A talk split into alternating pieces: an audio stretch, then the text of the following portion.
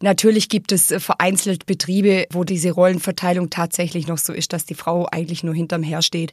Aber ich glaube, in der heutigen Landwirtschaft, das funktioniert nur noch, wenn wir innovativ sind, kreativ sind, wenn die ganze Familie an einem Strang zieht. Und ich denke, da ist auch ein Umdenken da. Und die Männer, ganz ehrlich, die sind ja froh, die heutigen Jungen, die sind ja jetzt nicht mehr so wie früher. Und die sind ja total froh, wenn sie solche engagierten und tollen Powerfrauen tatsächlich kriegen, weil nur so, glaube ich, können wir die Landwirtschaft äh, noch vorantreiben und einfach uns selber aufstellen und unsere Betriebe einfach auch zukunftssicher zu machen für unsere Nachkommen, für unsere Kinder und Enkel.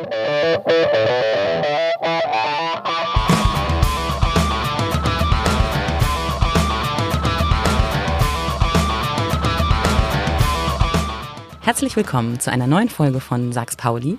Und heute ist bei mir die Landwirtin des Jahres, Linda Kelly aus Herdwangen, 36 Jahre alt und frisch gekürt äh, in einer Position, die sie als erste Frau bekommen hat. Denn vor ihr hatten diesen Preis nur Männer bekommen. Linda, wie ist das überhaupt gekommen? Ja, ähm, gekommen ist, ich habe mich ja beworben auf die äh, Kategorie Unternehmerinnen für den Ceres Award und ähm, das sind ja insgesamt elf Kategorien, also zum Beispiel Schweinehalter, Milchviehhalter und so weiter. Um, und genau, und dann war natürlich, äh, habe ich die Nachricht bekommen, dass ich unter den drei Finalisten bin oder Finalistinnen, weil bei den Unternehmerinnen gibt's nur Unternehmerinnen, klar. Und ähm, genau, dann habe ich mich riesig gefreut und äh, war total ähm, happy, weil ich wusste, ähm, ich, ich darf nach Berlin und da kommt eine Jury auf den Hof und äh, wir ähm, können alles äh, präsentieren und zeigen.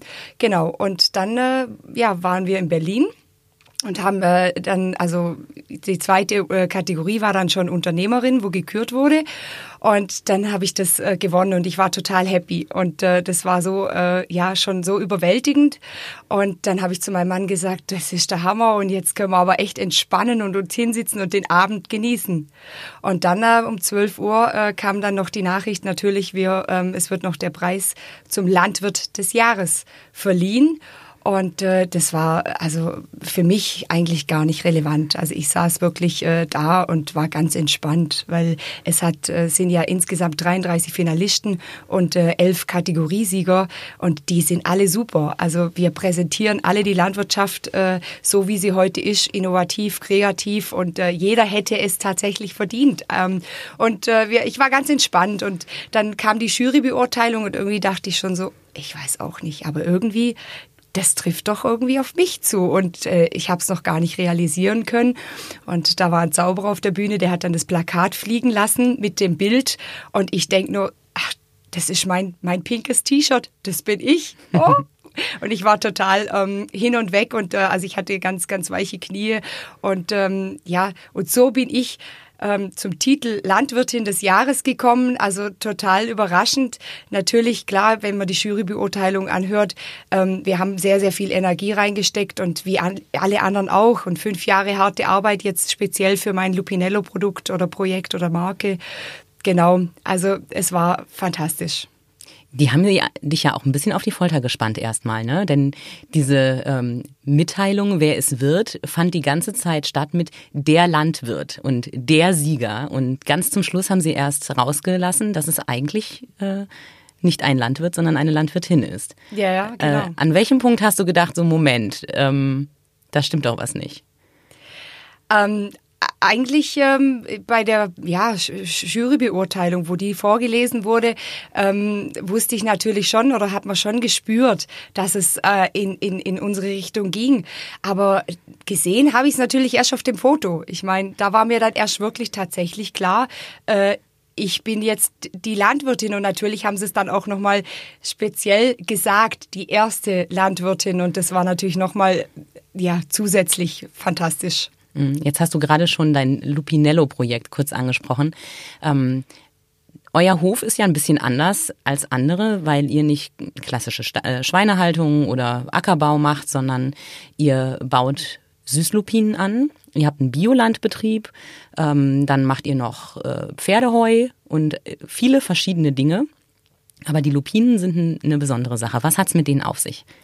Ja, also wie gesagt, wir sind ein Betrieb, der hat viele Betriebszweige, weil wir einfach sagen, ähm, auch in der Biolandwirtschaft äh, ist das ja auch möglich, dass man sich äh, vielfach aufstellt und äh, somit, wenn dann mal ein großer Betriebs- oder ein Betriebszweig abbricht, dass man einfach den Rückhalt von den anderen Betriebszweigen hat und dann ist es natürlich auch das Schöne, durch diese vielen Betriebszweige kann jeder seine Stärken einsetzen. Das ist natürlich ganz toll, weil es hat ja nicht jeder die gleiche Stärke. Mein Vater zum Beispiel ist ein absoluter Herzblut-Ackerbauer und ähm, meine Mutter äh, hält alle Fäden zusammen, die kocht für alle, die ist ländliche, also Meisterin der ländlichen Hauswirtschaft, sie ist im Büro ähm, total aktiv. Ähm, mein Mann äh, ist der Techniker auf dem Hof, der macht wirklich technisch alles und äh, ich bin dann äh, noch die, wo überall unterstützt, dann natürlich mein kompletten Büro macht, mein komplettes Büro macht. Ich mache die komplette Heuvermarktung.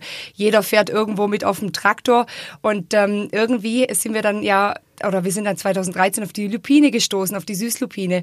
Und dann habe ich gemerkt oder haben wir gespürt, da ist so viel Potenzial drin. Und dann war für mich klar, das wird noch so mein Standbein, ähm, hier die, die Lupine ähm, voranzubringen und äh, auf den Markt zu bringen. Und genau. Lupinen sind ein Ersatz für Soja, weil sie ganz viel Eiweiß haben. Ich habe ein bisschen vorher gelesen und habe gesehen, dass es auch Leute gibt, die sagen, hm, so toll sind die Lupinen gar nicht, die können ganz schön toxisch sein. Da sind jede Menge Alkaloide drin. Äh, du lächelst schon. Äh, erzähl mal, was es damit auf sich hat. Klar, wenn man jetzt natürlich von der Lupine aus dem Garten ausgeht, wo man kennt, die schöne, bunt blühende, große Lupine, die sind giftig. Also da rate ich jetzt ab, davon Kaffee zu rösten. Genau, was wir anbauen, ist äh, eine speziell gezüchtete Sorte, die Süßlupine. Da sind die Alkaloide rausgezüchtet und äh, deswegen ist sie auch für die menschliche Ernährung geeignet. Und sie ist ähm, definitiv der Sojaersatz, weil sie einfach... Ähm, Genau, also 35 äh, bis 40 Prozent Eiweißanteil hat. Und weil wir sie hier auch in unseren Regionen anbauen können, natürlich können wir auch die Sojabohne bei uns anbauen. Das tun wir auf unserem Betrieb ja auch noch. Also ähm, es ist aber einfach äh, vom, vom Geschmack her ähm, eine, eine bessere Alternative wie Soja. Also wir haben zum Beispiel schon mal versucht, Soja zu rösten, äh, zu Kaffee zu machen und den Kaffee kann man, also der schmeckt einfach nicht. Und Süßlupinenkaffee schmeckt einfach super und auch die Produkte aus Süßlupinen ähm, schmecken schmecken, also wenn man sie jetzt gekocht oder verbacken hat, einfach nussig. Und das ist natürlich das Tolle. Ich meine, was man isst, soll ja auch schmecken. Wer kauft das denn? Also wer hat Interesse an Lupinen? Ich weiß jetzt nicht, also Kaffee, warum sollte ich Kaffee ersetzen? Also Kaffee zum Beispiel gibt es viele Menschen, die einfach kein Koffein vertragen, die einfach sagen, sie kriegen Magenweh, Sodbrennen, auch durch die Kaffeesäuren. Und da ist natürlich der Lupinenkaffee eine super Alternative, weil wir auch schonend rösten und somit äh, ganz wenig Kaffeesäuren ähm, enthält und, und relativ reizstofffrei ist. Und äh, dann ist es die perfekte Alternative oder auch einfach Leute, wo sagen, ich habe Bock auf einen regionalen Kaffee. Also ich möchte nicht, dass irgendwo die Kaffeebohnen importiert werden und ähm, deswegen ähm, perfekt. Hm. Das passt dann zu eurem äh, Biolandbetrieb auch, dass ihr sagt, es muss nicht unbedingt für Soja der Regenwald abgeholzt werden und für Kaffee die Plantage in Ecuador genutzt werden. Genau, perfekte ähm, äh, Klimabilanz und äh, die, ähm, wie gesagt, ich bin sowieso der Meinung, dass unser Superfood direkt vor der Haustüre wächst. Wir ähm, müssen einfach mehr darauf aufmerksam machen. Auch die Süßlupine ist noch total unbekannt und das ist das, was ich seit fünf Jahren mache, dass ich die Leute darüber informiere und ähm, ja, das ist ganz wichtig. Und die Süßlupine an sich, ähm, das haben wir dann recht schnell gemerkt, nachdem wir mit dem Kaffee ähm, auf den Markt gebracht haben, dass da noch so viel Potenzial drin steckt, weil sie so viel Eiweiß hat.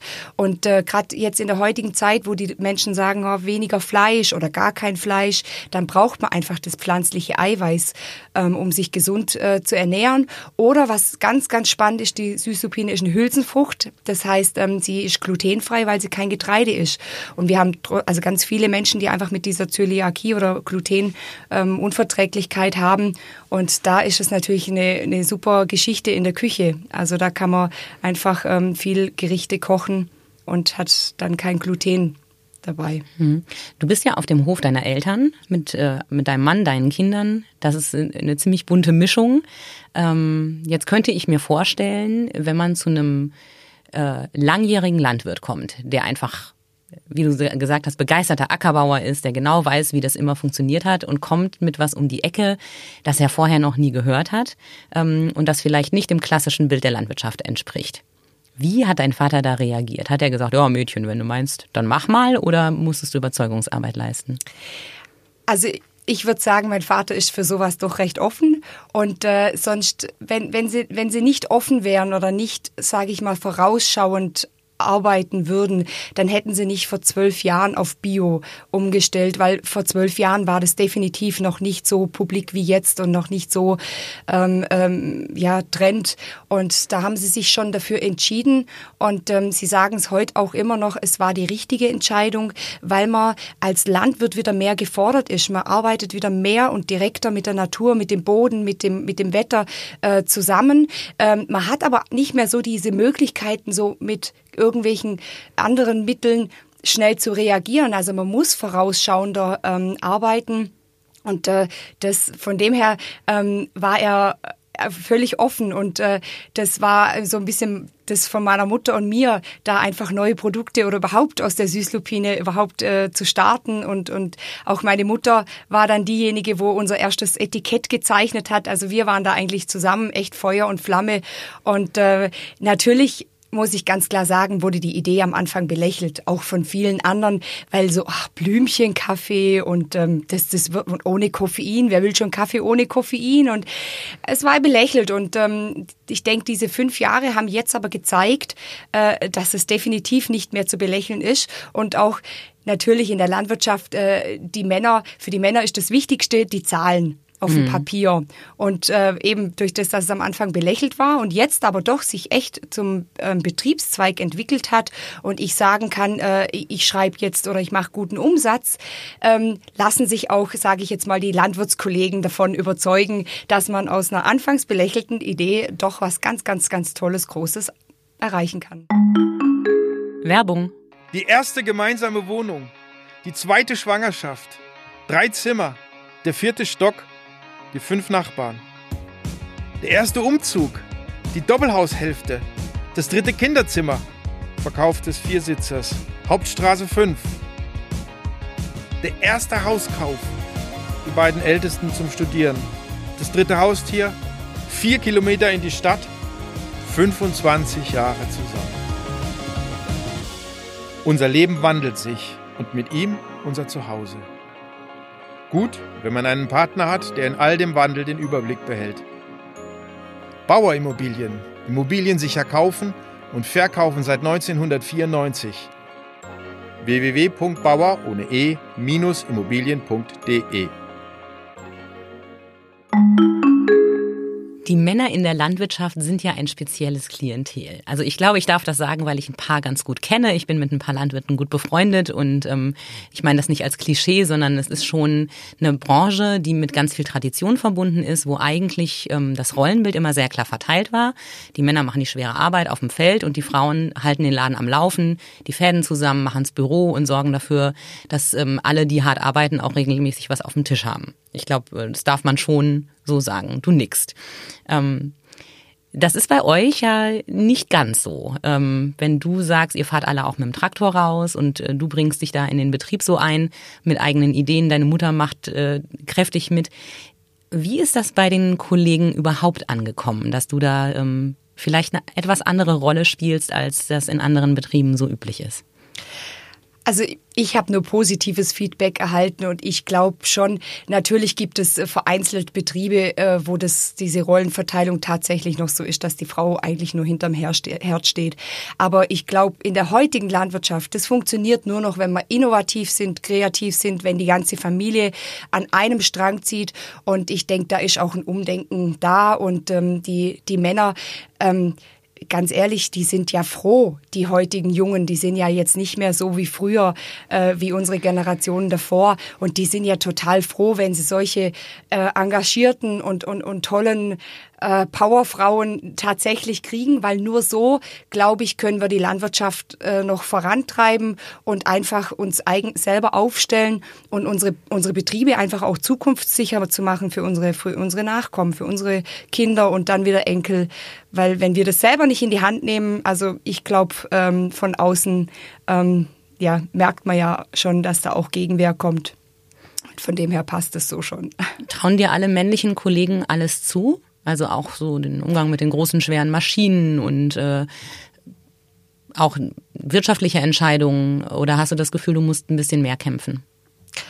Ja, also ich jetzt persönlich ähm, habe jetzt nicht das Gefühl, ich habe hab ein tolles Umfeld, ich habe viele äh, super Kollegen und äh, da, da würde jetzt auch keiner was sagen. Vielleicht ist dann eher wieder die ältere Generation. Aber ich persönlich habe jetzt noch wirklich keine negativen Erfahrungen gemacht und ich fahre ja schon seit junges Mäd seit ich ein junges Mädchen bin äh, mit dem Traktor. Die wissen auch schon, wenn ich wann ich komme und winken mir schon. Also ich, ich persönlich habe das immer nur positiv erfahren.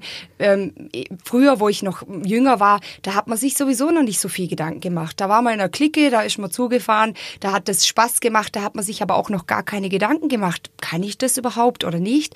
Ich merke das jetzt eigentlich jetzt erst eher so, wenn ich, wo ich jetzt schon ein bisschen älter bin und wenn man Kinder hat und so, da hat man natürlich wieder viel, viel mehr Verantwortung und dann fängt man an, wirklich zu überlegen, ja, äh, kann man das überhaupt? Und aber ich denke immer, ähm, man muss es einfach probieren, positiv rangehen und dann äh, schafft man das. Natürlich, wenn ich jetzt mit dem Traktor fahre und äh, irgendwas geht jetzt äh, total schief oder der Traktor geht kaputt, äh, dann schaue ich nach und guck und wenn ich halt nicht weiterkomme, dann rufe ich meinen Mann an und das ist ja auch gar kein Thema. Also das darf man sich ja auch zugestehen. Ich muss ja jetzt nicht alles perfekt können und ich glaube, da muss man auch ein bisschen davon runterkommen. Also ich denke manchmal wirklich äh, 80 Prozent sind auch auch genug, das reicht völlig aus. Genau. Dein Mann kommt aus Irland, daher auch dein Nachname Kelly und äh, ist selber eigentlich aus der Landwirtschaft, aber dass er wieder in eine einheiratet, war so eigentlich nicht geplant, ne? Nee, das hat er sich auch nicht vorgestellt und dann vor allem nicht in so eine große Landwirtschaft. Aber er war schon immer, hat immer schon den Bezug dazu gehabt und er ist ja auch ähm, ein absoluter äh, Technikfreak, also er ist Maschinenbauingenieur und er liebt es, äh, die Herausforderung, äh, neue Maschinen zu, zu bauen oder überhaupt Lösungen zu finden. Und ähm, ich muss sagen, ohne, auch ohne ihn wäre dieses Lupinello-Projekt äh, gar nicht entstanden, weil er wirklich, da gab es ja keine Maschinen dazu, passende auf dem Markt. Was braucht ähm, man da für Maschinen? Ach, zum Beispiel fängt schon an mit dem, mit dem Sortieren. Also ich habe vier Jahre lang wie Aschenputtel haben wir ähm, von Hand Lupinen sortiert, wirklich die guten ins Zöpfchen, die schlechten ins Kröpfchen, weil ähm, es war am Anfang auch noch gar nicht äh, wirtschaftlich zu sagen, wir kaufen einen Farbausleser, der 60.000 Euro oder in die, die in Dimensionen kostet. Und äh, deswegen habe ich, ähm, hat, hat er zum Beispiel dann einen Farbausleser angeschafft, der war defekt und er hat den wieder zum Laufen gebracht. Das wird auch kein anderer, äh, sage ich mal, ähm, schaffen. Und somit haben wir uns für, den, für die diese kleinen Mengen einfach eine Möglichkeit geschaffen, ähm, um, um da äh, einen Schritt weiter zu gehen. Oder zum Beispiel äh, eine Lupinen-Schälmaschine, weil wir ja gesagt haben, wir wollen sie auch mal ähm, also geschält ähm, auf den Markt bringen. Ähm, da hat er dann eine Maschine so umgebaut, dass es funktioniert hat mit den Schälen. Oder er hat eine Schalentrennmaschine gekauft. Das war persönlich meine, mein Highlight und meine Lieblingsmaschine, weil ich habe dann die geschälten Lupinen oben äh, in, in, in den Trichter rein ähm, gelehrt. Da war dann äh, Schale und Lupine in einem und das hätte ich ja von Hand müssen irgendwie sonst machen. Oder wir haben, wir haben das, die, die ersten Versuche waren mit dem Staubsauger oder mit dem, mit dem Föhn zum Testen, wie verhält sich die Schale und die Lupine. Und dann hat er mir eine Maschine gebaut, die wie ein Labyrinth ähm, aufgebaut ist, wo dann über Luftstrom quasi die Schalen dann abgezogen wurden. Und ich stand also wirklich vor der Maschine und das war balsam für die Seele, weil man da dann einfach auch mal 25 Kilo ähm, relativ zügig ähm, ja, ähm, bearbeiten konnten. Und das war natürlich super. Und ohne ihn hätten wir das ja auch so gar nicht schaffen können. Mhm. Ähm, vielleicht mal so grundsätzlich, weil du gerade sagtest, für Männer in der Landwirtschaft sind Zahlen immer wichtig. Ähm, bei euch im Betrieb, wie ist das aufgeteilt? Also wie viel Hektar habt ihr, was äh, fällt auf welche Branche und ähm, wie viel machen die Lupinen aus? Also ich würde immer sagen, wir sind ein Betrieb und jeder arbeitet mit. Ähm, und das ist, ja, insgesamt haben wir knapp 180 äh, Hektar Ackerland, 120 Hektar Grünland. Auf dem Papier ist das noch ein bisschen aufgeteilt. Da habe ich ein 60 Hektar Grünland, einfach, dass ich einfach meinen eigenen Betriebszweig aufbauen konnte und dadurch auch, sage ich mal, Lupinello mit äh, gegenfinanzieren konnte. Das war dann ganz, ganz äh, super. Ich hatte ja dann auch ein Einkommen. Ich bin selber versichert. Ähm, ich stelle meinen eigenen Antrag. Und aber im Prinzip wirtschaften tun wir alle, bewirtschaften tun wir alles zusammen, weil wir leben zusammen auf einem. Jeder kann nicht ohne den anderen. Äh, Wenn es Not am Mann ist, dann äh, hilft jeder jedem mit. Und das ist ja auch das, was uns voranbringt. Aber jeder hat aber seine Verantwortung. Also das ist auch ganz wichtig. Ähm, Gerade dann, wenn man auch natürlich zwei Generationen oder drei Generationen auf dem Hof hat, ist das schon sehr, sehr ähm, wichtig, dass man dass jeder auch so sein Aufgabengebiet hat und sich da dann auch verantwortlich fühlt. Und mhm. äh, nur so funktioniert's. Wir machen noch Hackschnitzelgewinnung, wir machen ähm, eben Energie, wir haben, äh, wir bauen zum Beispiel Miscanthus an ähm, für die eigenen eigene Holzhackschnitzelanlage zum alles beheizen. Äh, mein Mann äh, ist gerade dran, äh, sich noch äh, mit Energie auseinanderzusetzen, dass der Kreislauf auf dem Hof noch mehr geschlossen wird. Das ist für uns auch ganz wichtig, dass wir so ein bisschen versuchen, autark zu werden werden. Ähm, genau, und sonst, äh, also die Heuvermarktung haben wir noch. Wir, wir machen den kompletten ersten Grünlandschnitt komplett als Heu, als Pferdeheu. Das gibt's auch nicht mehr so viel. Und wir merken natürlich auch, dass die Menschen, wo Pferde halten, dass die auch tolles Bioheu für ihre, ihre mhm. Tierchen möchten. Also wie gesagt, da sind wir also ganz äh, toll aufgestellt. Meine Eltern haben noch ähm, 40, 50 äh, Masttiere, ähm, wo über Projekt Kauf eine Kuh abgewickelt werden, wo die Menschen dann, ähm, sage ich jetzt mal, die Kuh erst geschlachtet wird oder das Rind, wenn alles bestellt ist über den Online-Shop. Das ist auch eine ganz tolle Sache. Ähm, bis vor fünf Jahren circa haben meine Eltern noch ähm, Milchvieh gehabt. Aber das haben sie dann, diesen Betriebszweig dann aufgehört, weil da hätten wir dann einfach wieder mehr investieren müssen und äh, besseren Kuhkomfort und alles und auch für den Menschen äh, die, die, die Arbeitserleichterung schaffen müssen. Und dann haben wir aber gesagt, wir spezialisieren uns dann eben in Richtung in die anderen Betriebszweige, haben aber auch ähm, einige Kooperationen mit anderen Biolandbetrieben, weil das ist ja auch wieder ganz wichtig. Dieser Kreislauf sollte sich schließen und wenn wir selber nicht mehr so viel Tiere haben, brauchen wir andere Betriebe. Das heißt, die liefern uns zum Beispiel ähm, Mischt von ihren Tieren und wir äh, liefern zum Beispiel wieder das Futter, was wir auf unseren Flächen anbauen anbauen. Und so haben wir wieder tolle Kooperationen und den Kreislauf einfach geschlossen. Hm. Das klingt alles sehr nachhaltig und sehr umweltbewusst. Ähm Gleichzeitig protestieren Berufskollegen äh, überall mit ihren Traktoren gerade und äh, fordern, dass zum Beispiel der Pestizid, äh, Pestizideinsatz weiterhin erlaubt sein muss, weil sonst ihre Existenzgrundlage verschwindet. Ähm, der Kampf gegen das Artenschutzabkommen Rettet die Bienen ist gerade auch ziemlich heftig. Ähm, wie blickst du auf diese Sachen? Also ja, ist immer schwierig, ein Urteil äh, zu fällen, weil ich, ich möchte immer gern nur eine Antwort geben, wenn ich auch wirklich die ganzen kompletten Hintergründe verstehe. Und ähm, es ist so, wir äh, können momentan ja ohne, sage ich mal, die konventionelle, konventionelle Landwirtschaft ja noch gar nicht die, die, die Menge an Lebensmittel produzieren. Also man muss immer beide Seiten sehen. Wir haben uns für Bioland entschieden, weil wir einfach äh, so wirtschaften möchten, enger mit der Natur zusammenarbeiten möchten. Und ich glaube aber, das ist ein, ein Schritt, den muss man sich gut überlegen und der, der ist auch richtig. Und ich, ich kann auch nur alle dazu, äh, sage ich mal, ähm, positiv stimmen, dass sie sich diese Schritte überlegen. Aber dazu muss natürlich auch der, der ganze Background stimmen. Also ich meine, wir können jetzt nicht alle äh, von heute auf morgen auf Bio umsteigen, wenn der Markt gar nicht da ist. Und das ist eigentlich auch so unsere ähm, große Angst, dass jetzt, ähm, dass das einfach der Biomarkt dann auch schon ähm, wieder ähm, überfüllt ist und dass die Preise dann wieder runtergehen. Ich denke, da, da, da muss die Politik muss da einfach äh, äh, ran und muss dafür für die für die alle Landwirte die richtige, die richtigen, richtigen Weg ähm, weisen. Und es müssen alle äh, eine Chance haben, weil auch überall in jeder Landwirtschaft steckt eine ganze Familie dahinter. Und das ist so wichtig. Die müssen auch überleben und, und, und jeder kämpft. Und wir arbeiten schon echt enorm viel in der Landwirtschaft und ähm, Genau, also da muss man beide Seiten anschauen. Ähm, für mich, ich finde es einfach nur wichtig, dass wir den Verbraucher mit ins Boot nehmen, dass wir viel Öffentlichkeitsarbeit leisten und das tut, das tut jeder Landwirt inzwischen, weil das einfach gar nicht mehr anders geht in der heutigen Zeit. Und wir müssen die Leute aufklären und hoffen, dass die Verbraucher wieder mehr auf regionale Lebensmittel zurückgreifen, dass wir sagen können, äh, da haben wir wieder eine Chance. Und ich denke, wir haben ja in Baden-Württemberg echt so eine tolle Region, wir haben so tolle Produkte, so tolle Familien Familienbetriebe und ähm, das wäre einfach nur richtig, das alles zu unterstützen. Ja, was kann denn der Verbraucher tun aus deiner Sicht? Also sollte ich regional kaufen oder sollte ich Bio kaufen?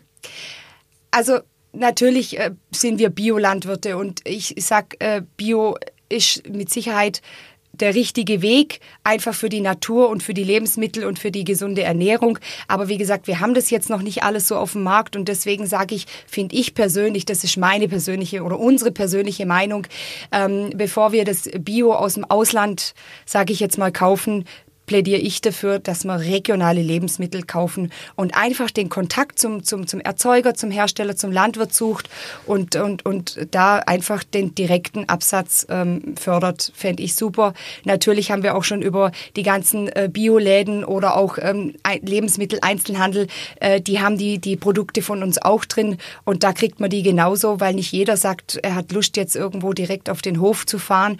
Aber ich denke allein schon äh, den Kontakt zum Landwirt, wer, wer, wer wissen will, wo die Lebensmittel herkommen, der, der muss diesen Weg äh, wählen. Und die heutigen Landwirte, die sind wirklich offen und tun da sehr, sehr viel. Und das tun die alles noch zusätzlich. Also das muss man sich ja mal vorstellen. Das ist ja zu der ganzen Arbeit und zu diesem ganzen vielen, was auf dem Hof anfällt und zu diesem Existenz Angst und, und Druck, wo man hat, ähm, stehen die noch hin auf dem Markt und, und, und, und sind offen und sind herzlich und, und, und sind freundlich. Und das ist ja eigentlich das, was, was, was wir widerspiegeln. Und das macht ja dann auch wieder Spaß, wenn dann die Verbraucher auch das wertschätzen. Jetzt muss man aber in aller Ehrlichkeit sagen, dass nicht jeder Landwirt immer fröhlich, offen und aufgeschlossen ist. Ähm, es gibt auch die, die so ein bisschen die schlechte Laune zum System gemacht haben. Also ein guter Bekannter von mir, der selber Landwirt ist, hat mir mal äh, gesagt und er hat mir aber verboten, das im Zusammenhang mit seinem Namen zu sagen, deswegen verrate ich nicht, wer es war, aber der hat mal gesagt, na ja, die Klage ist der Gruß des Landwirts. Also irgendwas zum Motzen findet man eigentlich immer. Sei es die Politik oder das Wetter oder weiß ich nicht, wie der Boden gerade äh, sich verhält. Irgendwas ist immer nicht in Ordnung. Ändert sich das gerade? Also ich glaube, das ändert sich schon, ja, weil also das ist doch sehr menschenbezogen. Also überall gibt es solche Personen, die jetzt eher introvertiert sind oder die jetzt und wir haben aber jetzt die die neue Generation, also so meine Generation oder die nächste, wo kommt, ähm, die sind die sind offen und die merken auch, dass ich da was tun muss. Und ähm, also ich, ich glaube, wir, wir sind auf dem richtigen Weg. Und ähm, wenn wir jetzt noch so vielleicht ein bisschen die, die, die Sachen jetzt gerade, dass die Kinder zu viel mit dem Handy und, und, und, und, und, und zu viel äh, wir müssen die Kinder, wir müssen die Kinder aufklären, wir müssen sagen, woher kommen die Lebensmittel, wir müssen gucken, dass die wieder rauskommen, dass die weil das ist die nächste Generation und die kann das, die kann das dann tatsächlich steuern. Und wichtig ist, dass die Kinder wissen, dass die Kuh nicht lila ist und dass die Milch nicht aus dem Tetrapack kommt. Und ähm, genau, das ist, das ist das Richtige. Und ich glaube, wir sind da alle auf dem richtigen Weg. Und überall gibt es welche, die halt anders wirtschaften, aber das hat jetzt nicht nur was mit der Landwirtschaft zu tun, das gibt es überall. Mhm. Wenn ich mir jetzt äh, so vorstelle, welchen Ruf äh, die Landwirtschaft oder der Beruf des Landwirts in der Gesellschaft hat, dann ist er ja nicht immer so der, mm, ich würde mal sagen, nicht der Wunschberuf. Also der steht schon, glaube ich, in der Wertschätzung bei manchen Leuten nicht ganz oben. Es gibt auch immer wieder diese Pauschalvorwürfe, ihr verpestet unsere Landschaft, ihr schüttet überall äh, Nitrat hin und äh, die Gülle überall. Und ähm, so das Wort Bauer hat ja auch nicht unbedingt den allerpositivsten Klang. Woher kommt das? Ihr eigentlich seid ihr diejenigen, die unsere Lebensmittel schaffen. Und ohne euch wird es ja eigentlich nicht gehen. Aber woher kommt dieser, dieser negative Klang?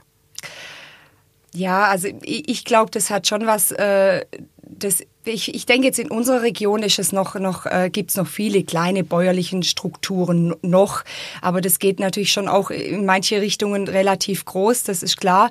Und ich denke, da, da kommt halt diese, diese, dieses, diese Masse her.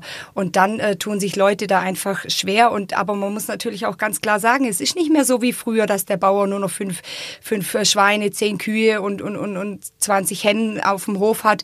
Und äh, das, das ist nicht mehr. Heutzutage geht Landwirtschaft nicht mehr ohne Technik, ohne Digitalisierung. Und wie auch überall in jedem Berufen gibt es einfach sicherlich welche, wo es ein bisschen übertreiben und da kommt das natürlich auch her. Aber ich glaube, ähm, wir sind trotzdem auf dem richtigen Weg. Ähm, dass wir, da, da ist halt der Verbraucher auch gefragt, wenn er uns jetzt einfach auch unterstützt hier in unserer Region und, und die kleinbäuerliche Struktur noch unterstützt, indem man regionale Lebensmittel kauft, dann können wir das auch noch so weiterhin so, so betreiben. Aber da hängt natürlich auch viel von der Politik ähm, ab, wie in welche Richtung das natürlich geht. Was würdest du dir denn wünschen von der Politik? Ja, schon, dass man die, die, die, die Familienbetriebe da einfach ein bisschen mehr stärkt, dass man nach außen hin die Öffentlichkeitsarbeit unterstützt. Ähm, ja, ich denke, das ist die richtige Richtung. Und wo geht's hin mit der Landwirtschaft? Na, ich hoffe in eine positive äh, Richtung. Ich habe ja schon die Hoffnung, dass unser Betrieb auch irgendwann die nächste Generation übernommen wird. Verändern tut sich immer. Also Veränderungen haben wir immer und vielleicht sieht die Landwirtschaft in zehn Jahren auch wieder anders aus. Aber wichtig ist doch einfach, dass, dass die Politik und die Menschen verstehen, dass ohne gesunde Lebensmittel können wir nicht. Und dass wir, also mein Wunsch ist tatsächlich, dass wir ähm, die, die Lebensmittel wieder wertschätzen und dass, dass die, ich habe so immer das Gefühl, dass der Wunsch von der Wirtschaft oder der Politik ist, dass wir die, die Menschenmasse ruhig halten, am liebsten mit billigen Lebensmitteln, dass die ähm, zufrieden sind und dass die dann noch ganz viel Geld haben für Urlaub, für andere äh, Sachen, wie zum Beispiel tolle, tolle, teure Auto kaufen, Autos kaufen Sowas denke ich, ähm, Hauptsache die Menschen sind, sind satt. Ich glaube, wenn die Menschen also Hunger kriegen, dann wird es schwierig. Ähm, also das ist, das ist, glaube ich, das Ziel, weiß ich nicht, von der Politik ist meine persönliche Meinung. Ist natürlich sehr, sehr schwierig und, und gewagt, da immer Aussagen zu treffen. Aber ähm, ich glaube, wir müssen umdenken. Wir müssen sagen, die Lebensmittel, für das, früher hat man, glaube ich, 50 Prozent des Gehalts für Lebensmittel ausgegeben. Wenn es jetzt noch 10 sind, sind wir hoch. Alles andere geht auf Luxus, auf Konsum. Und ich glaube, auf Dauer macht das nicht glücklich, weil die Gesundheit ist doch wirklich das Wichtigste. Und deswegen denke ich, ähm, sind gesunde regionale Lebensmittel das A und O. Und da müssen wir wieder hin. Hm. Es ist ja anscheinend ein bisschen ein deutsches Problem, denn wenn man jetzt zum Beispiel das mal mit der Schweiz auch vergleicht, die geben prozentual tatsächlich sehr viel mehr Geld für Lebensmittel aus, als wir das tun. 50 ähm, Prozent wird jetzt schon schwierig, wenn man alleine schon guckt, was es in Baden-Württemberg kostet zu wohnen. Äh, dann bleibt tatsächlich gar nicht mehr viel übrig. Das ist, ähm, glaube ich, auch noch ein Thema. Aber ähm, wofür würdest du denn sagen, ähm, müssten die Leute tatsächlich mehr Geld ausgeben? Also geht es eher um die Grundnahrungsmittel oder ähm, um die Details?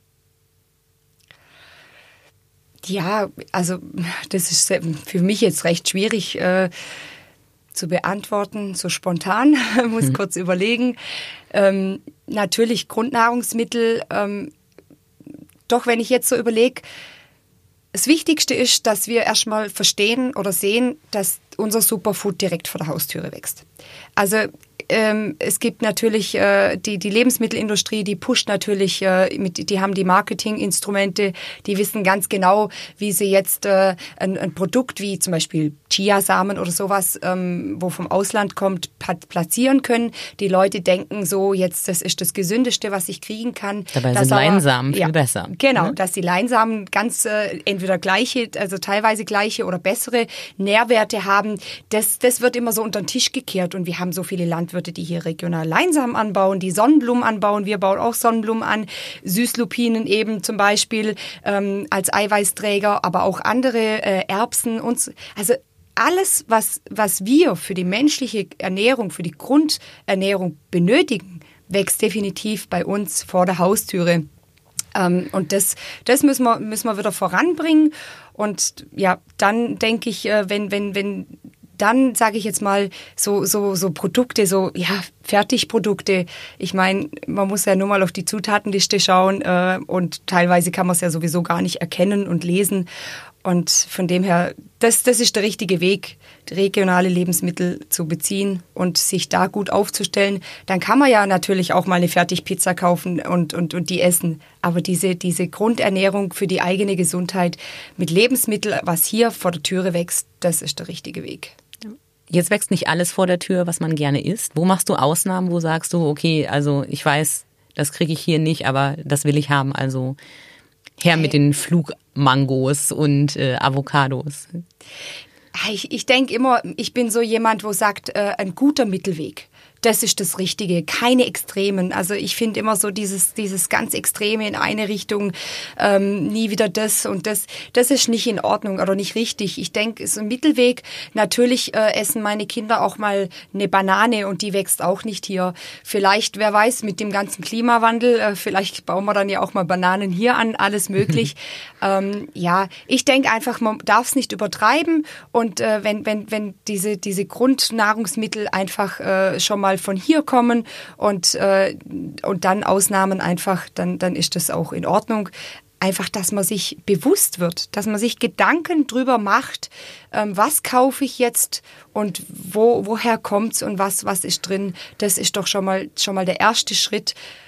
Genau. Hm. Das ist, äh, das klingt total schön, aber es ist ja jetzt auch nicht für jeden umsetzbar, denn regionale und Bio-Lebensmittel sind nun mal ein bisschen teurer.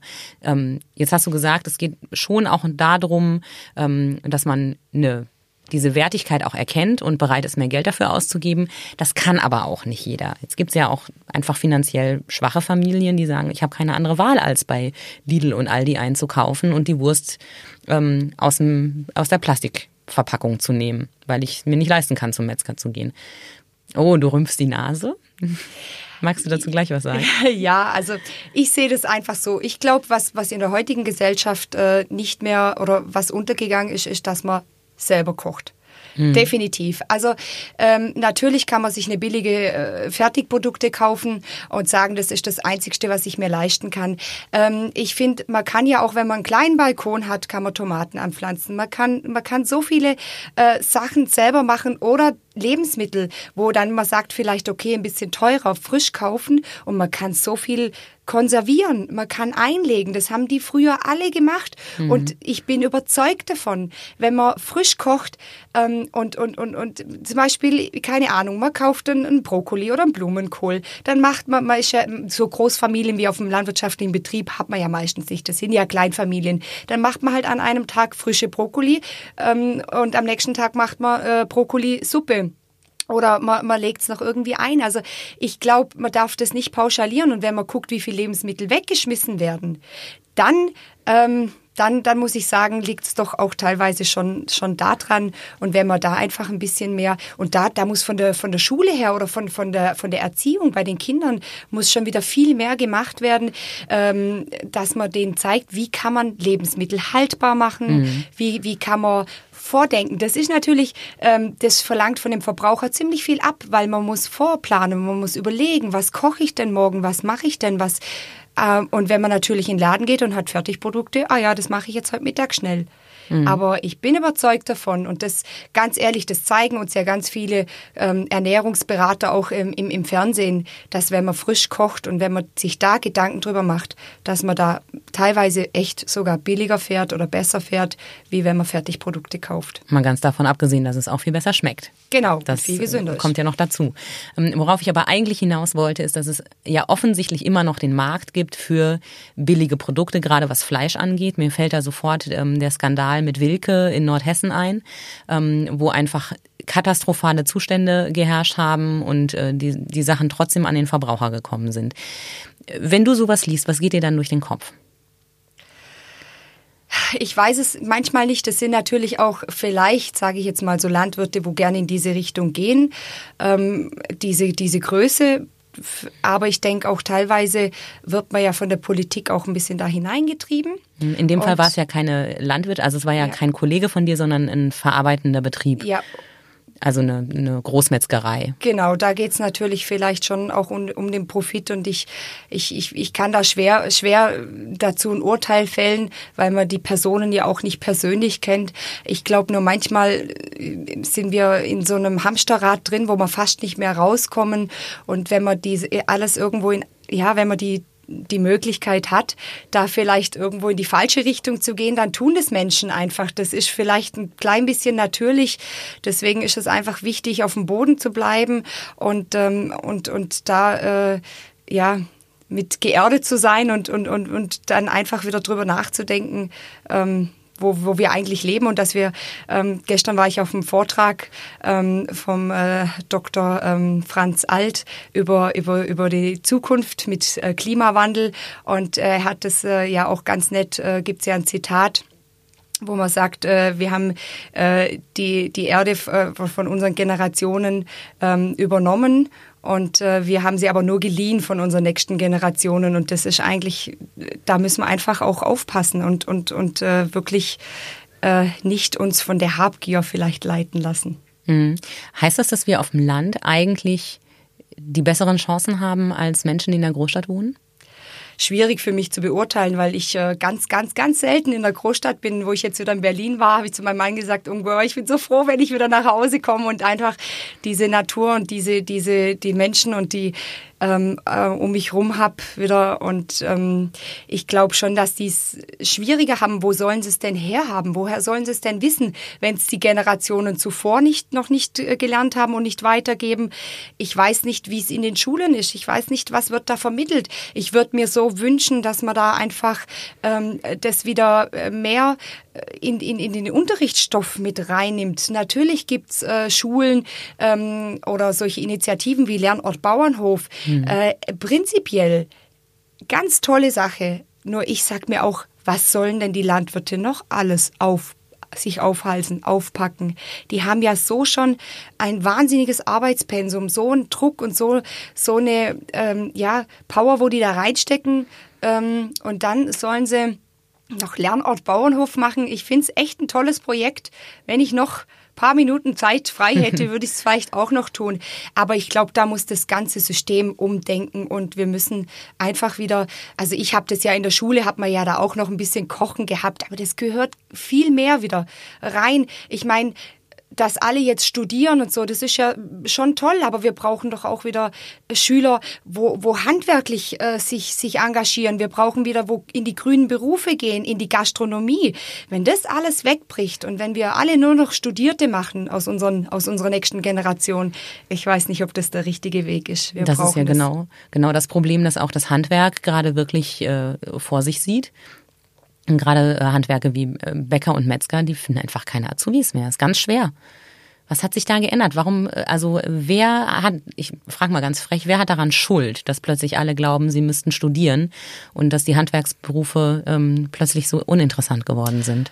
Ja gut, die, die, man hat ja immer gesagt, hier, geh studieren, dann wirst du was Gescheites. Also man hat das ja schon so forciert und, und, und äh, ich, wobei wir jetzt auch viele Studierte haben, die wieder zurückkommen und die wieder merken, okay, also ich finde immer ganz wichtig, bevor man studiert, sollte man eigentlich erstmal äh, eine Praxis, also eine Ausbildung machen im, im, im, im Betrieb selber, weil da sieht man dann erstmal, woher es kommt und dann kann man auch als das Studierte noch draufsetzen und sagen, ich bilde mich da weiter, aber dann hat man mal gesehen von der Basis, das ist ja ganz wichtig. Deswegen habe ich jetzt zum Beispiel auch gesagt, ich mache jetzt neben dem ganzen, neben den Kindern, neben dem ganzen Beruf, Selbstständigkeit, Hof zu Hause, mache ich noch die landwirtschaftliche äh, Grundausbildung, weil ich einfach äh, das Basiswissen mir noch aneignen wollte. Natürlich habe ich ich viel mitgekriegt. Ich habe immer auf dem Hof zu Hause ähm, gelebt und, und mitgearbeitet, aber für mich war es einfach wichtig, auch ähm, und auch mit den anderen wieder in Kontakt zu kommen. Und das ist das ist das. Äh,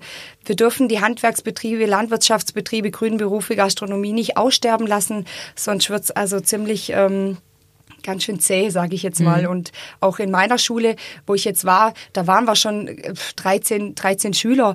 Ähm, und jetzt die neue Klasse äh, im, im Landkreis Sigmaring nur sechs, ähm, wo wieder in die Landwirtschaft gehen. Ähm, und teilweise davon haben nicht mal welche in Betrieb. Also wir haben natürlich auch das Problem, dass wir wenig Betriebe haben, wo ausbilden. Mhm. Aber es ist natürlich auch nicht ganz einfach. Die, die Jugend hat eine ganz andere, vielleicht einen anderen Anspruch. Natürlich kriegst du welche, die sind Feuer und Flamme und da kannst du echt viel erreichen und denen kannst du auch viel beibringen. Aber es ist natürlich eine zusätzliche Herausforderung. Also zu diesem ganzen Tagesalltagsgeschäft sich da ja auch noch, weil es ist ja so, dass meistens die Auszubildenden auch noch auf dem Betrieb wohnen. Also man hat da ja auch eine, eine Verantwortung, denen gegenüber und, und, und, und persönlich. Also. Hm. Aber du hast selber ja auch erstmal Industriekauffrau gelernt und nicht gleich gesagt, Landwirtschaft oder Handwerk oder grüner Beruf. Hatte aber damit zu tun, dass mein Bruder, sage ich mal, nur anderthalb Jahre älter ist wie ich und ähm, auch damals klar war, er geht in die Landwirtschaft. Er hat ähm, die Landwirtschaftslehre angefangen, dann habe ich gesagt, okay, ich gehe auch in die Landwirtschaft, mache das erste ähm, Lehrjahr, das ist Vollzeitschule und äh, dann äh, schauen wir, wie es weitergeht. Und dann war es klar, er macht's fertig und er wird auch den Hof wahrscheinlich dann übernehmen. Und dann habe ich gesagt, na ja, auch wenn ich mal einen Bauer heirate, ähm, wichtig. Büro ist also ganz, ganz wichtig. Und jetzt würde ich es definitiv nicht mehr missen wollen, weil mit dem, was ich da gelernt habe ähm, in der Industrie und auch überhaupt, ähm, sage ich jetzt mal, im Büro, ähm, sonst könnte ich jetzt nicht diese ganzen Sachen mit dem Computer, die äh, InDesign, ich habe äh, nicht Grafikprogramme äh, studiert, mhm. aber ich habe mir das alles selber beigebracht und, und, und versuche einfach da so wirklich ähm, gut aufgestellt zu sein und vieles selber zu machen. Und das hätte ich nicht gekonnt, wenn ich das nicht, diese Ausbildung nicht, äh, den Weg nicht eingeschlagen habe. Und ähm, ja, und deswegen denke ich, war es jetzt auch richtig zu sagen, ich, ich mache jetzt das, was ich vor 18 Jahren schon angefangen habe, jetzt einfach noch ähm, fertig und man spezialisiert sich ja nachher dann sowieso und entwickelt sich dann da weiter. Was hast du denn jetzt in dieser Ausbildung ähm, 18 Jahre später eigentlich noch gelernt, was du noch nicht konntest oder noch nicht wusstest? Gut, war ja natürlich schon noch sehr ähm, spezifisch. Gerade Milchviehhaltung lernt man viel, Schweinehaltung.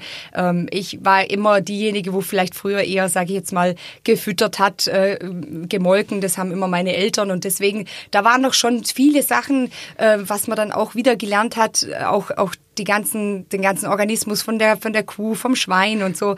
Das war schon auch nochmal interessant, ging ja auch nochmal in die Tiefe oder im Ackerbau einfach, ähm, wie alles zusammenhängt, äh, wie man was beeinflussen kann, Humusaufbau und so weiter. Also das ging einfach dann nochmal so ein bisschen, natürlich ist es jetzt in der Ausbildung ähm, schon noch oberflächlich, da kann man viel äh, mehr noch vielleicht nachher im Studium oder so oder wenn man den Techniker macht oder den Meister macht, noch intensivieren. Aber ähm, dazu fehlt mir jetzt einfach die Power, das auch noch aufzusatteln. ähm, wer weiß, was noch kommt. Man hat nie ausgelernt. Das ist ja auch spannend. Für mich war das ähm, erstmal wieder zu lernen, wie man lernt. Also das war ja auch, und von dem her war das ganz toll, mal so ein bisschen wieder äh, den, den, das Gedächtnis wieder ein bisschen auf Vordermann zu bringen und äh, den Horizont einfach zu erweitern. Und mir hat es auch richtig Spaß gemacht. Ähm, mit der neuen Generation, weil die waren ja alle 20 Jahre jünger wie ich in der, in der Klasse, ähm, wieder zusammenzusitzen. Und ähm, ich glaube, wir haben gegenseitig gut voneinander profitiert.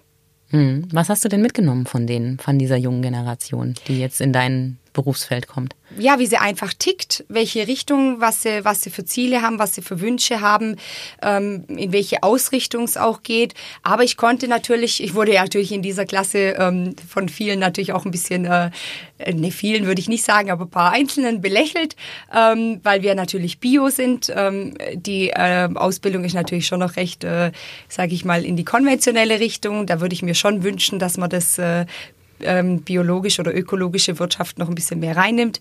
Aber ähm, es ist ja einfach die, die, die Power, die Energie, wo die doch versprühen, obwohl es jetzt so viel Gegenwind gibt, äh, das zeigt mir, es gibt noch welche, die wirklich mit Herzblut da rangehen und das ist wichtig. Werbung. Hm, 0,3.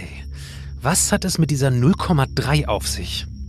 Ich glaube, ich hab's der Pro-Kopf-Bierkonsum in Deutschland geteilt durch alle Zapfanlagen weltweit minus das Durchschnittsvolumen eines Bierfasses. Da ist es wieder 0,3. Die durchschnittliche Trinkdauer eines Bieres mal das Gewicht eines Schussenrieder Lasters geteilt durch den Preis des teuersten Bieres wieder 0,3 leckerer Hopfen aus Tettnang, addiert mit Malz aus Oberschwaben und das geteilt durch einen Bügelverschluss. Das gibt's doch nicht. Das neue Ott Spezial in der 0,3 Liter Flasche.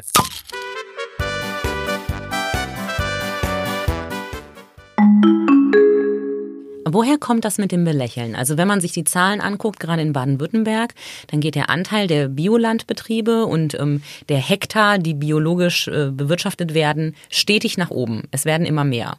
Ähm, du hast vorhin selbst von einem Trend gesprochen. Also ich finde, das ist gar kein Trend mehr, sondern das ist wirklich eine, eine, eine stabile Entwicklung mittlerweile. Wie kann es dann sein, dass gerade die junge Generation das noch belächelt? Gut, ich glaube, da kommt es dann schon von zu Hause aus. Äh, mhm. Da wird es schon ein bisschen vorgelebt und äh, es kommt halt drauf an, wie, wie offen man ähm, ähm, zu Hause mit dem Ganzen umgeht. Und mal ganz ehrlich, die ganze Welt, äh, also es gibt jeden Tag Veränderung und, und, und, und, und derjenige, wo halt, sage ich jetzt mal, offen ist, der, der kann auch mit den Veränderungen reagieren und der kann auch vielleicht einen, einen Schritt voraussehen. Also sagen wir mal so, ich habe jetzt auch nicht gedacht, dass vor fünf Jahren, dass äh, unsere Marke Lupinello äh, mit Süßlupinenprodukten äh, mal so toll dasteht. Ähm, aber ich habe einfach äh, das Potenzial damals schon gesehen und gedacht, da muss ich dranbleiben und einfach Herzblut, Enthusiasmus reingesteckt, viel Energie. Und ähm, ich denke, wenn man da offen ist und, und, und ein Stück weit Mut und Veränderung ähm, mit, mit, mit aufnimmt, dann kann man, kann man doch auch in der Landwirtschaft oder überall ähm, was erreichen. Und das würde ich mir für viele einfach wünschen, dass sie Klar, natürlich, ich, es gibt auch mal Tage, wo ich auch mal sage, jetzt wird's viel und ähm, wie lange kann man so eine Power äh, an den Tag legen? Aber das ist ja auch das, das, das Schöne, also dass man davon einfach auch äh, lebt, von, von dieser Energie und von mhm. diesem Schönen. Jetzt lebt man nicht nur von Energie, sondern auch von Einnahmen und man steckt nicht nur Herzblut und äh, Enthusiasmus und Liebe in so ein Projekt, sondern auch eine Menge Geld. Was hat dich das alles gekostet? Also ja. jetzt wirklich finanziell. Ja, das ist schwierig. Ich, ich habe ja jetzt nicht so ein traditionelles Startup äh, wie jetzt andere, wo, wo, wo Businessplan aufstellen und, und, und da die Zahlen alle. Ich habe das ja im Prinzip, also die, der, der, der Hof existiert ja und der, der Hof läuft durch diese Betriebszweige ja ähm, und durch diese vielen Betriebszweige, wo wir haben, ähm, ist das eine gleicht mal das andere wieder aus, dann äh, haben wir wieder einen mhm. Hagel, mhm. dann haben wir natürlich auch durch diese Flächen, wo wir gut verteilt haben, es hagelt ja nicht überall auf allen Flächen gleich oder es ist nur so schneisenmäßig, also man kann da versuchen durch die Vielfalt und verschiedene Fruchtfolgen einfach ähm, eine, eine, eine Konstante hinzukriegen und dadurch hat man natürlich vielleicht auch die Möglichkeit, Möglichkeit, andere Betriebszweige mit aufzubauen. Aber man muss ganz klar sagen, also Landwirtschaft, auch wie Gastronomie, egal wo, kann man nur betreiben, wenn man voll mit Herzblut dabei ist. Es muss natürlich wirtschaftlich sein, weil wir wollen alle davon leben. Aber ich glaube, da spielt die Überzeugung doch noch äh, die größte Rolle. Der Familienzusammenhalt. Ähm, es gibt äh, immer positive und negative Seiten. Positiv ist, dass man mit der Familie zusammen ist. Natürlich kann das auch negativ sein, äh, mit drei Generationen unter einem Dach. Das ist sehr, sehr spannend und jeden Tag eine Herausforderung. Manchmal sogar eine größere Herausforderung wie das Arbeiten selber. Also äh, ja, Jetzt bist du sehr elegant ausgewichen, hast uns aber immer noch nicht verraten, wie viel Geld du da reingesteckt hast. Ähm, kannst du zumindest, also ich verstehe, wenn du keine, keine Betriebszahlen äh, rausgeben willst, aber zumindest, wenn jetzt jemand sagt, okay, ich habe eine Idee und ich glaube daran, aber ich glaube, es braucht ein paar Jahre, ähm, bis es funktionieren kann, zumindest eine Hausnummer, wo, also bis wohin man gehen muss, damit es funktionieren kann finanziell oder ab wann man sagt, okay, jetzt lasse ich es lieber. Also es hat ja jetzt fünf Jahre gebraucht, sage ich jetzt mal, ähm, bis es äh, jetzt so, sage ich, ist, dass es ein, ein Betriebszweig ist. Mhm. Ähm, klar, vom äh, im momentan ist es so, dass ich sagen kann, dass die Lupinenprodukte in die Richtung geht, wo ich zum Beispiel mehr ähm, Umsätze generieren kann, wie jetzt zum Beispiel bei der traditionellen Heuvermarktung, wo ich mhm. mache. Und äh, ja, Ausgaben, das ist natürlich sehr, sehr, sehr schwierig zu messen, weil wenn ich jetzt, ich, wenn ich jetzt wüsste, ich habe jetzt äh, zehn Maschinen dafür gekauft und direkt gekauft und ich habe den Preis auf, auf der Rechnung, dann könnte ich jetzt sagen, ich habe jetzt keine Ahnung 100.000 Euro investiert. Durch das, dass mein Mann oder wir alle so äh, dran gearbeitet haben und, und, und Eigeninitiative reingesteckt haben und wenn ich die Stunden von meinem Mann rechnen würde, die müsste ich tatsächlich mal auf, auf, aufs Papier bringen, ähm, was aber nicht immer ganz einfach ist, dann, dann kann ich das nicht wirklich messen. Ich kann sagen, die Maschine hat jetzt keine Ahnung 5000 gekostet, aber das, das äh, sage ich mal, das Updaten von der Maschine, wo mein Mann noch gemacht hat oder das Pimpen hat noch mal so und so viel. Das kann ich mhm. gar nicht alles in Zahlen fassen. Und ähm, ich denke, auf dem landwirtschaftlichen Betrieb bei uns ist es jetzt schon wirklich so, dass das Gesamtkonzept zusammenspielt und jeder Betriebszweig so seine, sein, sein, seinen finanziellen Einfluss hat. Wir wollen uns jetzt auch noch ein bisschen auf Ferienwohnung ähm, ausbauen, weil wir einfach sagen, wir haben die, die schöne Landschaft, wir haben die Idylle, wir haben die Nähe zum See und wir haben dadurch vielleicht auch noch ein bisschen Möglichkeit, direkt mit dem Verbraucher noch ähm, in Kontakt zu kommen. Also da sind wir ähm, sehr, sehr flexibel und variabel und versuchen uns da gut aufzustellen. Das heißt, die in vielen anderen Branchen gefürchteten Synergien sind bei euch äh, eigentlich wirklich was Positives, dass man mit allen, mit allen Betriebszweigen ineinander greifend ja. sowas äh, finanzieren kann. Genau. Okay. Ähm, jetzt bist du ja als Unternehmerin ausgezeichnet. Wie viel von dem, was da jetzt funktioniert hat, ist tatsächlich unternehmerisches Denken und wie viel ist landwirtschaftliches Wissen? Speziell auf Lupinello bezogen. Mhm, genau, denn dafür bist du ja ausgezeichnet ja. worden ne, für dieses Projekt. Genau, also es war schon das Gesamtprojekt, ähm, weil die Landwirtschaft oder so ein Projekt auch nur starten kann, wenn, wie gesagt, alles da hinten dran passt. Und ähm, äh, landwirtschaftlich ist natürlich, oder es ist interessant, wir bau, machen ja vom Anbau bis zum Endprodukt alles selber. Das heißt, die komplette Kette. Und ähm, das Wissen von der Landwirtschaft war natürlich, wie baut man Süßlupinen an? Wie können wir das in die Fruchtfolge integrieren? Wie, wie kann sich das äh, in den Betrieb anpassen? Anpassen und das natürlich auch ähm, so anzubauen, dass es auch wirtschaftlich ist, dass man guten Ertrag erzielt.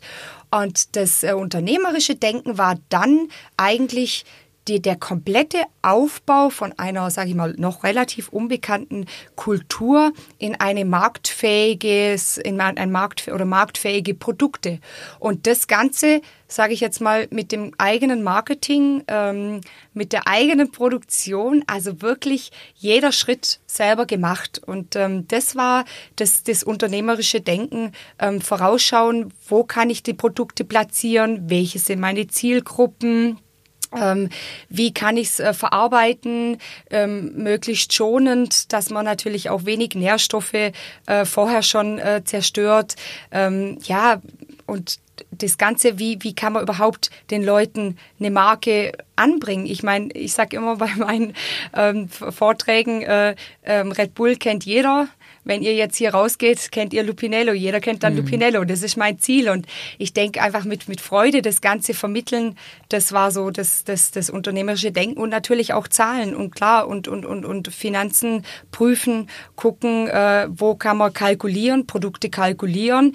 Am Anfang ist das gar nicht einfach. Da macht man natürlich, das macht aber, machen viele, klar, nicht jeder, aber so im, im, auf der Landwirtschaft fängt man dann so an, ah ja, oh Gott, das kann man ja nicht so und aber, aber man muss von Anfang an eigentlich sagen, nein, das ist das Produkt wert, in die Richtung will ich gehen, ähm, weil wir ja alle davon leben müssen. Und das ist dann auch ganz wichtig, sich hinzusetzen, über Gedanken zu machen, welche Produktionsschritte braucht's, wo, wo kann ich vielleicht bei den Kosten sparen. Natürlich würde ich jetzt gern noch mehr in die Richtung Nachhaltigkeit auch noch gehen, ähm, in, mit der Verpackung und so. Aber das sind Sachen, die, die, die brauchen einfach Zeit. Das braucht Zeit, um sowas Stück für Stück zu machen, weil wenn man am Anfang startet, dann muss es irgendwo mal in irgendeine Richtung gehen. Man muss mal mal anfangen und man weiß ja gar nicht, wo es hingeht manchmal.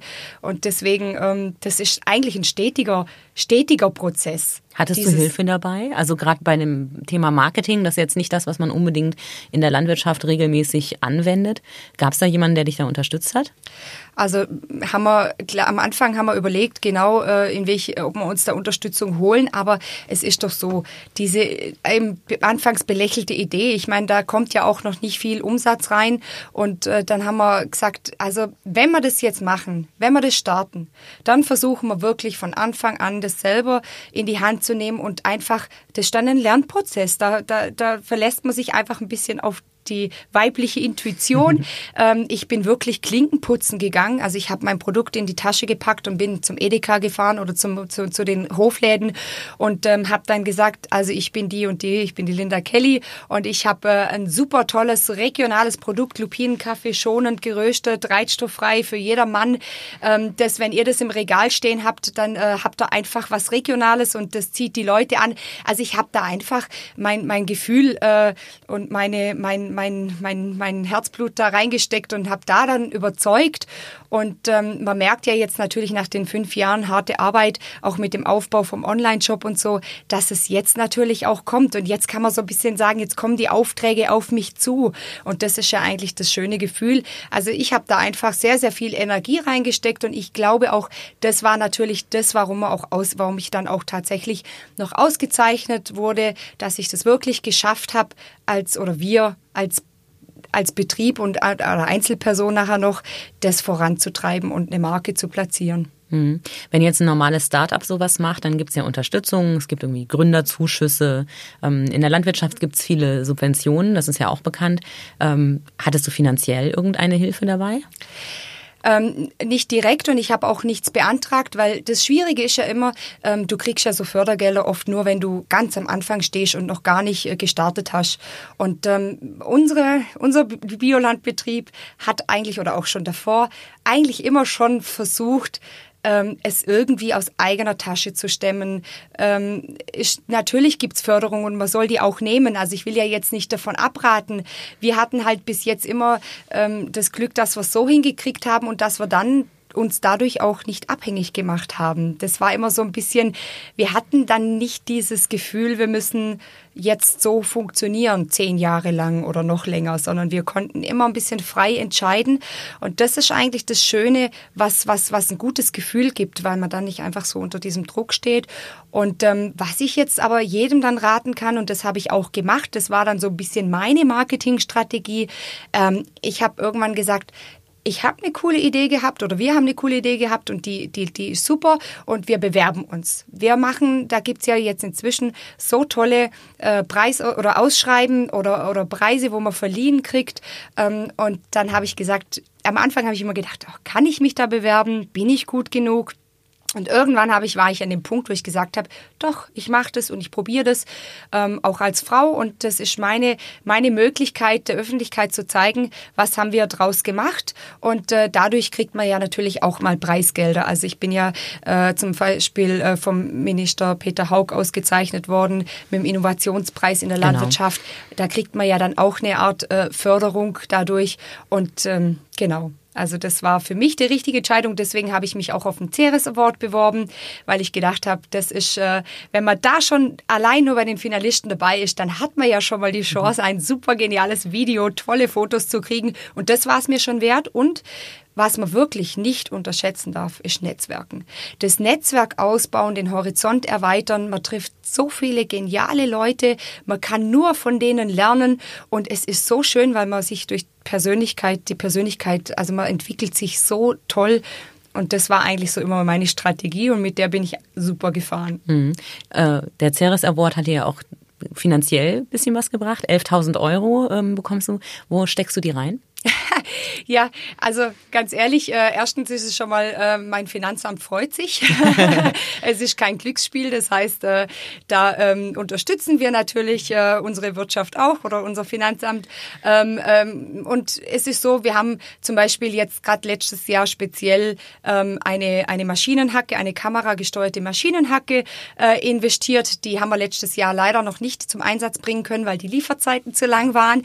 Und ähm, solche äh, ähm, sage ich, solche Technik ist natürlich auch sehr kostenintensiv. Und aber ich glaube, wenn wir unseren Ackerbau, ähm, wie gesagt, in diese Richtung ähm, noch weiter ausbauen, dann war das die richtige Investition. Wir sind sehr gespannt, ähm, wie wir es dann die ähm, das kommende Jahr dann einsetzen können. Und äh, da ist wahrscheinlich der Gewinn so schnell, äh, der verschwindet relativ schnell. Aber ich möchte natürlich auch noch versuchen, irgendwo äh, eine kleine Auszeit äh, für die Familie ähm, dort äh, mitzufinanzieren, weil das ist ja eigentlich das, was, was, äh, was diese, diese Erholung ist sehr, sehr wichtig und vor allem dieser Ausgleich und also Urlaub machen. Urlaub machen, genau. Mhm. Äh, hast du schon neue Ideen außer den Ferienwohnungen, womit es weitergeht? Gut, ich habe natürlich noch ganz viele äh, Lupinello, Lupinenprodukte im Hinterkopf.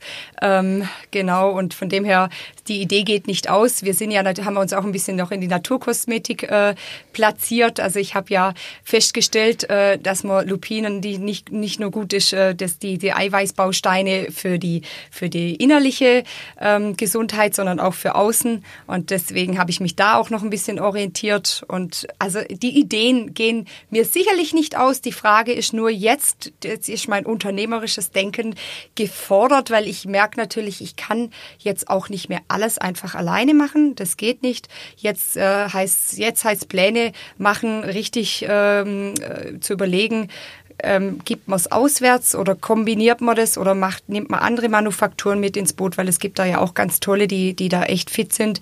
Äh, in, in, zum Beispiel bei Lupinen-Nudeln will ich machen, entweder machen wir es selber oder wir geben es weg. Also da, das sind noch Sachen, die sind in Planung. Hm, das heißt, deine Söhne brauchen sich keine Sorgen zu machen, dass die Mama bald nur noch in der Versuchsküche steht? Ja, gut, wird sich leider nicht vermeiden lassen, aber ich versuche das, äh, diesen Ausgleich zu schaffen und das ist das Schöne auf dem landwirtschaftlichen Betrieb. Wir sind zwar nicht äh, ständig um unsere Kinder rum oder können da die Zeit ständig genießen, indem wir, sage ich jetzt mal, auf dem Spielplatz sitzen. Aber ähm, sie wissen immer, dass man da ist. Sie können immer kommen, wenn was ist. Und ähm, allein schon immer nur mal kurz hinzugehen und zu sagen, komm, wir genießen jetzt mal zehn Minuten, ist für uns echt schon äh, Luxus und sehr, sehr viel wert. Aber wir sind immer da und das, sie fühlen sich nie alleine. Und das ist äh, für Kinder, glaube ich, echt ein ganz, ganz, ganz tolles Gefühl. Mhm. Und damit haben wir eine schöne Runde gedreht eigentlich zum Anfang. Und ähm, ich danke dir, dass du bei mir warst. Es hat mir viel Spaß gemacht und äh, wir sind gespannt, was in Sachen Lupinenprodukten in den nächsten Jahrzehnten hier so alles passieren wird. Vielen Hat mich auch sehr gefreut. Vielen Dank, dass ich da sein durfte. Das war Sachs Pauli. Ich bin Andrea Pauli und zuständig für die Moderation und Redaktion dieses Podcasts.